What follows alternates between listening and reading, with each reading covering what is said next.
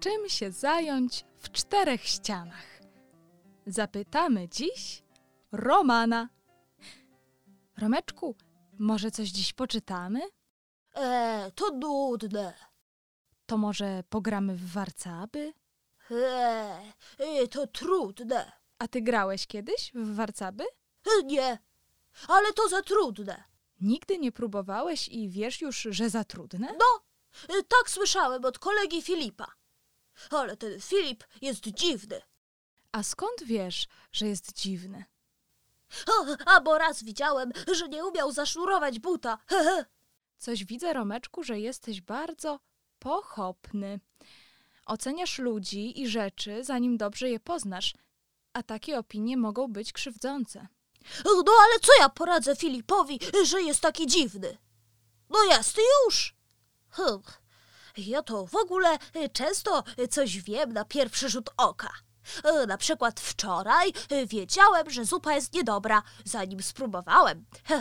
Taki jestem mądry. To ja ci może słowo pochopność zilustruję historyjką. Chcesz? Poproszę. To słuchaj. Małe miasteczka mają to do siebie, że wszyscy się w nich znają. To też, kiedy przyjechała nowa rodzina, Agnieszka od razu się zainteresowała. Już drugiego dnia po jej przyjeździe, ta mała dziewczynka o dwóch czarnych warkoczach i zadartym, sympatycznym nosku podglądała przez dziurę w płocie nowych sąsiadów. Oczywiście to nieładnie, ale Agnieszka tak strasznie chciała wiedzieć, czy ci państwo nie mają przypadkiem jakiejś małej córeczki, takiej powiedzmy w jej wieku, że nie mogła się powstrzymać. W końcu pojawiła się. Mała dziewczynka, wyglądająca na siedem czy osiem lat, wyszła przed dom w towarzystwie swojej mamusi. Ale co to za rozczarowanie? Dziewczynka, zdaniem Agnieszki, była bardzo nieładna. Miała wielkie okulary, dziwaczną sukienkę i piegi. Agnieszka od razu oceniła, że jest dużo ładniejsza od swojej koleżanki. No nic, może jak trochę porozmawiają, to się Agnieszka czegoś o niej dowie. No i dziewczynka czekała, czekała i czekała na sposobność, aż jej nowa sąsiadka została wreszcie sama w swoim ogródku. Wtedy Agnieszka wspięła się na palce i krzyknęła do niej: Hej, hej, cześć! I dziewczynka z sąsiedztwa od razu podeszła do płotu, uśmiechając się miło. Agnieszka nie przeoczyła oczywiście, że ma na zębach aparat, ale wspaniałomyślnie powiedziała: Nazywam się Agnieszka, a ty? Zu, zu, zu, zu, Zuzanna. Miło, miło cię poznać, powiedziała obca dziewczynka. Agnieszka aż rozdziawiła usta. Zuzia się jąkała. Nie potrafiła powiedzieć nawet dwóch słów składnie. Ona jest jakaś dziwna, oceniła Agnieszka. Na pewno nie jest zbyt mądra, skoro nie umie nawet się wysłowić. Na szczęście zaraz Zuzię zawołała mama i rozmowa się skończyła. Ale to wystarczyło Agnieszce. Zuzia jest dziwna i koniec. Nie będzie się przecież bawić z taką dziwną i pewnie niemądrą dziewczynką. I tak było. Zuzia wiele razy do Agnieszki machała, ale ta od razu chowała się do domu. Unikała nowej sąsiadki jak mogła. Nie chciała, żeby inne koleżanki widziały ją z tą piegowatą, jąkającą się Zuzią. Ale to nieładnie z jej strony. Przecież nic nie wiedziała o tej Zuzi, a już pomyślała, że jest niemądra. O tak, Agnieszka była bardzo pochopna.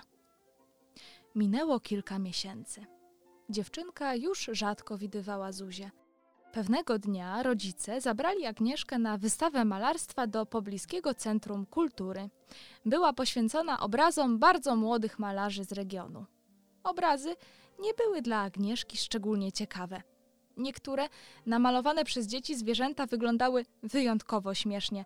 Takie miały krótkie nogi albo długie ogony. Tylko jeden przykuł jej uwagę. Przedstawiał migoczącą rzekę otoczoną ciemnym lasem. Nad drzewami widać było wielki księżyc, a nad rzeką stał wspaniały jeleń o rozłożystych rogach, który wyglądał prawie jak żywy. Patrz, mamusiu! zawołała Agnieszka. Ten obraz też malowało jakieś dziecko? To niesamowite! Ale bym chciała kiedyś je poznać. A, ten! uśmiechnęła się mama. Rzeczywiście piękny. Ale ty przecież znasz dziewczynkę, która go namalowała. To Zuzia z sąsiedztwa. Jest bardzo zdolna, prawda? Nie muszę chyba dodawać, że Agnieszce zrobiło się w tej chwili bardzo głupio. Patrzyła na piękny obraz piegowatej, jąkającej się Zuzi w wielkich okularach i aż łzy stanęły jej w oczach ze wstydu. Jak mogłam myśleć, że ona jest niemądra? Ja nigdy nie namalowałabym takiego obrazu. Kiedy tylko rodzina wróciła do domu, Agnieszka od razu podbiegła do płotu. Za płotem stała Zuzia i płakała w złożone dłonie. Czemu płaczesz? zapytała Agnieszka. Ni, ni, ni, nikt się nie, nie chce ze mną bawić, wyszlochała Zuzia. Agnieszka też się rozpłakała, co musimy oczywiście zrozumieć. Tak jej było żal Zuzi i taki czuła wstyd za swoją pochopność. Bez namysłu przeskoczyła płot i mocno przytuliła płaczącą Zuzię, która od razu mocno ścisnęła ją chudymi ramionkami. Agnieszka opowiedziała jej o tym, co sobie o niej myślała, dlaczego się z nią nie bawiła i poprosiła o przebaczenie. I to już prawie koniec tej historii. Dziewczynki stały się przyjaciółkami, takimi naprawdę, a nasza Agnieszka wyciągnęła naukę na całe życie. Nigdy nie wolno oceniać pochopnie, bo to może bardzo zranić. No, to, że Filip nie umie zawiązać sznurowadła, to nie znaczy, że jest dziwny. Już nie będę oceniał pochopnie. Ach, to bardzo niedobre. Ach, brr. Będę się bawił z Filipem tak samo jak z innymi. Dobry wniosek. To co? Może zagramy w warcaby? One są za trudne. Albo nie. Bardzo chętnie. Jeszcze nigdy nie grałem. Świetnie. W takim razie my się już z Państwem żegnamy. Do usłyszenia. Do widzenia.